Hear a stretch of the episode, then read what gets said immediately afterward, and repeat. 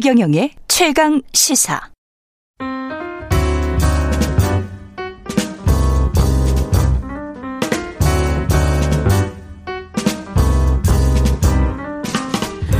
더 나은 미래를 위해 오늘의 정책을 고민하는 시간입니다. 김기식의 정책 이야기 식스센스 김기식 더 미래연구소 소장님 나와 계십니다. 안녕하세요. 예, 안녕하세요. 네. 진짜 오랜만이시네요. 예, 우리 김, 김 기자 오랜만에 만납니다.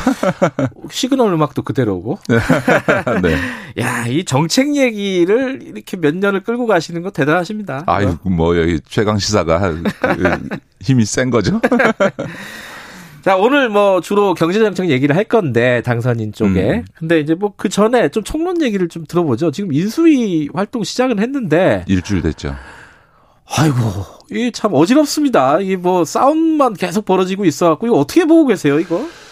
그러니까 지금 그 윤석열 당선인의 지지율이 지금 역대 최저거든요. 52% 정도 나오는데. 아, 이게 역대 최저예요? 최저입니다. 그러니까 네. 예를 들어서 우리가 미, 그 민주화 되고 나서 김영삼 정부, 김대중 정부가 아, 당선되고 나서 지지율이 90%였고요. 노무현 이명박 대통령이 80%였고 음. 전임 문재인 대통령이 70% 중반. 음. 또 박근혜 대통령이 60% 중반이었으니까 64%였으니까 지금 윤석열 당선인의 지지율이 역대 최저거든요. 음. 어떤 분들은 아 지난 선거가 0.7%의 박빙이었으니까 그런 거 아니냐라고 음, 네, 네. 이야기를 하지만 김대중 대통령은 40% 지지율로 당선됐는데 90% 지지율을 보였고요. 문재인 대통령도 지난번 그 17, 년에 당선될 네. 때 41%의 지지율로 당선됐음에도 불구하고 음. 당선된 뒤에 지지율은 75% 나왔거든요. 음흠. 그러니까 지금은 윤석열 당선인은 그런 어떤 소위 그 이재명 후보와의 격차가 0.7%였다라는 것만으로는 어 변명이 안 될 정도로 지금 낮은 지지율 상태입니다. 음. 그런데 그럼에도 불구하고 지금 이렇게 어, 밀어붙이기 식으로 음. 어, 예를 들어서 온갖 중요한 국가 현안 다 두고 음. 지금 용산으로 청와대를 이전하겠다라고 하는 것을 더군다나 청와대에는 단 하루도 못 있겠다고 하면서 그냥 어, 밀어붙이고 있는 거잖아요. 네. 사실은 청와대 들어가서 차분히 준비하고 검토해서 연말이나 내년 초에 청와대를 이전한다고 해서 저도 뭐 청와대 이전에 반대하는 건 아니니까. 음. 그래서 아무 문제도 없는데도 불구하고 통이동 임시사무실을 금융감독원 연수원인데 지금 민간기관 거를 차출해다가 계속 거기서 쓰겠다. 그 다음에 강남에서 강북까지 출퇴근하겠다. 그 다음에 어, 그 통이동에 없는 그 위기안전센터를 이용하기 위해서 다시 기존에 있던 청와대 벙커는 이용하겠다.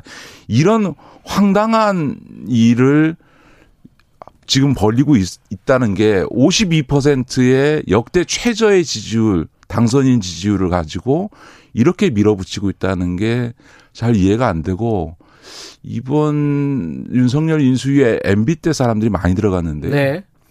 MB가 어, MB 정부가 취임 6개월 뒤 지지율이 24%로 역대 최저를 기록했습니다. 광우병 파동 있고 막 그랬어요. 예, 예, 예, 예, 예. 그때도 이제 일방 통행식 예. 국정 운영을 하다가 그런 이제 소위 역대 최저의 6개월 지지율을 보여줬는데 이 문, 윤석열 정부가 시작도 하기 전에 어 이게 인수위 단계에서부터 어좀 국정 운영이나 어 국민 여론 관리를 잘못하고 있는 거 아닌가 이런 생각이 좀 듭니다. 알겠습니다. 뭐 이 얘기도 뭐 한 시간 동안 할 수 있을 것 같은데 네, 네, 네. 본론으로 들어가야 될 것 같습니다. 지금 지금 당선인 쪽 보면은 뭐 사실 어 지금 아까 용산 뭐 이전 네네네. 문제 뭐 지금 뭐 인사 관련된 갈등 뭐 이런 거만 음. 잘 보여가지고 다른 활동들이 잘 안 보이긴 하는데 그 와중에 어 지난 월요일에 경제 6단체장 뭐 정경련 네, 네, 네, 상, 대한상이 뭐 등등 단체 회장들하고 만나서 얘기를 했어요. 그게 그 장면이 음. 앞으로 윤석열 정부의 경제 정책을 보여준 어떤 상징적인 장면이 아니냐 뭐 이렇게 해석하는 사람들도 있고 어떻게 보셨습니까? 저는 윤석열 정부가 어 출범한 뒤에는 네. 정책적으로는 긴 친기업 행보를 좀 강화하는 모습은 보일 네. 것이고요. 예, 예. 그러나 다른 한편에서 어 재벌 등의 일종의 불법 행위에 대해서는 네. 상당히 단호한 사법 조치를 할 가능성이 있다. 어. 아, 이두 가지 양면된 모습이 있을 거다 이렇게 어, 봅니다. 근데 그게 약간 모순 아닌가요? 어떻게 어떻게 성립이 되죠 그게? 그러니까 이제 이게 윤석열 당선인이 검사 출신으로 예. 어, 정치 경험 없이 지금 왔지 않습니까? 그러니까 예. 정책은 소위 국, 민의 힘이라고 하는 보수 정당의 정책 기조에 기반해서 네. 정책을 취하겠지만 검사로서 특수부 검사를 쭉 해왔는데 우리는 특수부 검사라 그러면 권력 비리 사건을 주로 한다고 생각하지만 사실 특수부 검사의 역량이나 능력은 소위 기업 부패 관련 사건을 음. 어떻게 처리하느냐로 그 역량이 판가름이 납니다. 윤석열 당선인은 대한민국의 재벌 1, 2, 3위 총수를 구속시킨 사람이거든요. 아, 그러네요. 이재용 부회장, 정몽구 현대차 음. 명예회장, 그 당시에 회장이었죠. 최태원 회장을 음. 다 구속시킨 사람이 음. 그 윤석열 당선인입니다. 그런 점에서는 소위 재벌에 있어서의 어떤 배임 횡령 혹은 편법적인 불법 승계와 관련된 음. 이런 문제와 관련해서는 본인이 검사 기질로 어, 살아왔기 때문에 그거에 음. 대해서는 여전히 산, 상당히 단호할 것이고 음. 또 한편에서 이른바 검찰 내 윤석열 사단이라고 하는 네. 그 친윤 검사들이라고 하는 부분도 대개 그런 기업 수사를 통해서 잔뼈가 굵어온 음흠. 사람이기 때문에 양면적인 모습을 보일 거다 저는 그렇게 음. 그러면요. 지금 사실은 문재인 정부 때도 그랬고 그 전부터 이제 재벌 개혁이라는 게 우리 사회의 일종의 큰 아젠다 아니었습니까? 네네네네. 네, 네, 네, 그럼 뭐 지배구조 개편. 문제도 있고 뭐 공정거래 문제 여러 가지 문제들을 어, 이런 정책, 재벌 개혁 정책에 대해서는 어떤 뭐 방향을 설정을 할까요? 그러니까 아까도 말씀드렸던 것처럼 정책과 제도 측면에서는 친기와 침재벌적인 정책들을 음. 취해 가려고 하겠죠. 네. 어, 다만 이 공정거래법 위반이라든가 뭐 형법상에 있어서의 어쨌든 배임 횡령 네. 뭐어 그다음에 조세 포탈 이런 거에 대해서는 상당히 원칙적인 사법적 잣대를 어 그 적용할 가능성이 있다 이런 음. 양면적인 모습을 그래서 약간의 혼란스러운 모습들을 우리 국민들이 보시게 될 가능성이 있다라고 하는 거고요. 예. 그런데 이제 그 정책 제도 정책적인 측면에서는 많은 분들이 문재인 정부에 비해서 이, 이 윤석열 정부가 들었으면 굉장히 변화할 거라고 예상들 하시는데 저는 실제로는 큰 변화가 없을 거다 이렇게 봅니다. 오, 왜냐하면 그래요? 정책적으로 보면 문재인 정부도 산업 정책에 있어서 굉장히 친기여 친재벌적인 어 음. 부분을 취해왔거든요. 예를 들어서 어, 그 탄소 중립과 관련해서 수소 전기차를 굉장히 지원 육성했는데 그게 사실 우리나라에서 현대자동차와 직접적으로 연관된 예, 예. 그래서 어떻게 보면 현대자동차에 대한 그 상당한 지원 정책이 아, 되왔던 거고요.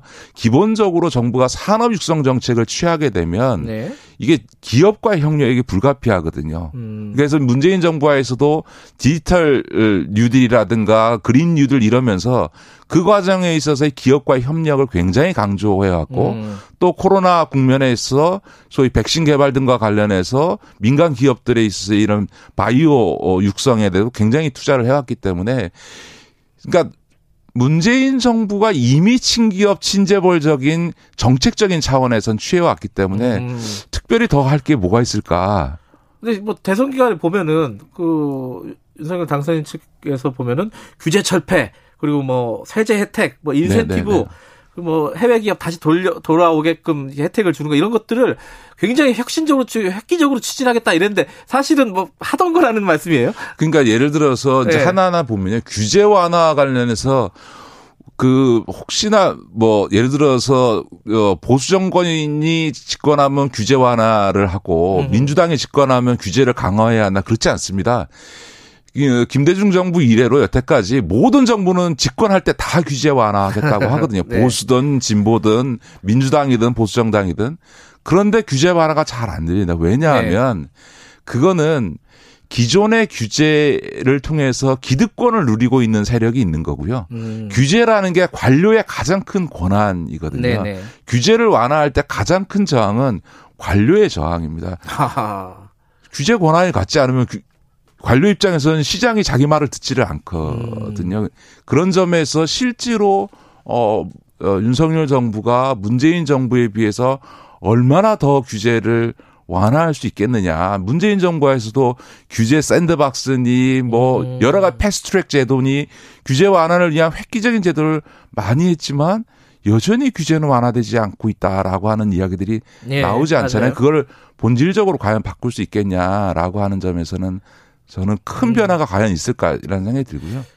그래 또 하나는 근데 노동 정책은 네네네. 네, 네. 변화 크지 않을까 뭐 중간에 그런 얘기 많이 했잖아요 윤석열 후보 시절에 뭐 52시간제 뭐 그리고 뭐 최저임금 이런 부분 중대기업 재기업처벌법 이것도 마찬가지인데 이런 것 좀 많이 바뀔까요 어때요? 그런데 그것도요 최저임금은 이제 법이 아니고 최, 최저임금 위원회에서 결정하니까 네. 윤석열 정부가 들어서서 소위 정부 위원들을 교체하면 최저임금 위원회에서 최저임금을 결정하는데 정부가 입김을 세게 넣을 수 있는데 문제는 문재인 정부의 최저임금 인상률이 박근혜 정부보다 낮았거든요. 음, 그렇죠. 그러니까 이거보다 더 낮출 수 있느냐라고 하는 점에서 보면 문재인 정부 하에서의 초기에 그냥 확 올렸지만 평균적으로 보면 지금 네. 박근혜 정부보다도 최저임금 인상률이 낮기 때문에 음. 어, 실제로 어, 윤석열 정부에서의 최저임금 인상률이 문재인 정부보다 더 낮을 가능성이 얼마나 있을까 이런 음. 회의가 들고요. 또 하나 52시간도 과연 그럼 윤석열 정부가 들어섰다고 해서 52시간을 다시 과거처럼 68시간으로 돌릴 수 있느냐? 그건 안 되죠. 시간 이 노동 시간을 단축한다는 것 자체는 어 사실은 거스르기 어렵고 음. 또 하나는 윤석 그 윤석열 당선자가 120시간 얘기를 했습니다만 아마 잘 몰랐던 것 같은데 이미 이 52시간을 시행하는 데 있어서 이거를 매달로 하는 게 아니라 6개월 단위로 탄력적으로 운영할 수 있도록 네. 법 개정이 이루어졌습니다.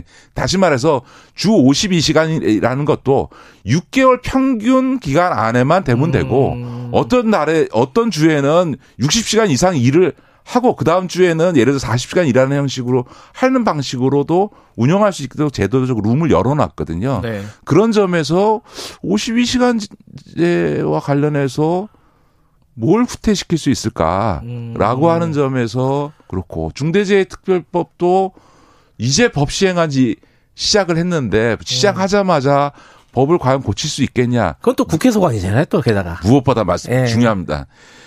문제는 지금 이 국회는 민주당의 동의 없이는 어떤 법안도 통과시킬 음. 수 없거든요. 대통령이 갖고 있는 권한은 거부권만 갖고 있을 뿐이지 법안을 통과시킬 수 있는 권한은 없는 거기 때문에 이러한 소위 문재인 정부에서 이루어진 각종 제도 개혁이 적어도 지금 국회가 유지되는 24년까지 어, 뭐, 제도 개혁이 쉽게 이루어질 가능성은 없다고 봐야죠. 근데 아까 말씀하셨듯이 그러면은 이 사실 문재인 정부에서 지금까지 쭉 했던 어떤 경제 정책에서 크게 벗어날 수는 없다 현실적으로 봤을 때 이런 기조시잖아요. 예, 그러니까 세제 같은 경우는 마찬가지입니다. 예를 들어서 오. 기업 관련해서 대표적인 세제가 법인세인데 음. 과연 지금 다시 과거 이명박 때처럼 법인세를 낮출 수 있을까? 쉽지 않을 겁니다. 왜냐하면 이미 코로나 국면 하에서 지금 국가 부채는 늘어나 있고 음. 앞으로 윤석열 당선자도 고령화 사회에 있어서 다양한 복지 정책을 공약해 놓은 상황에서 세수 대책 없이 감세 정책을 취할 수 있겠냐. 음. 다만 아마 부동산 관련돼서 종부세 등에 예. 대해서는 아마 손을 대려고 하겠지만 음. 그거는 뭐 민주당에서도 일부 그 네. 일시적 그 이주택자나 이런 부분에 있어서는 조정을 하려고 하겠죠. 다만 이 역시도 어, 민주당의 동의 없이는 부동산 세제를 손대기가 어려울 거고 이 그 부동산 세제와 관련해서는 아마 민주당과 윤석열 정부가 일정한 타협이 이루어질 거다. 그렇지만 음. 전반적인 세제와 관련해서 음. 과연 어, 윤석열 정부가 지난 선거 기간 동안에도 공약에 있어서 재원 조달 수단을 거의 제출하지 못했거든요. 예. 그러면 이제 정부를 출범해 놓고 나서는 정, 이 재정을 조달해야 되는데 과감한 감세 정책으로 가기는 어려울 거다 이렇게 봅니다. 알겠습니다. 김기식 더미래 연구소장이었습니다. 지금 시각은 8시 44분입니다.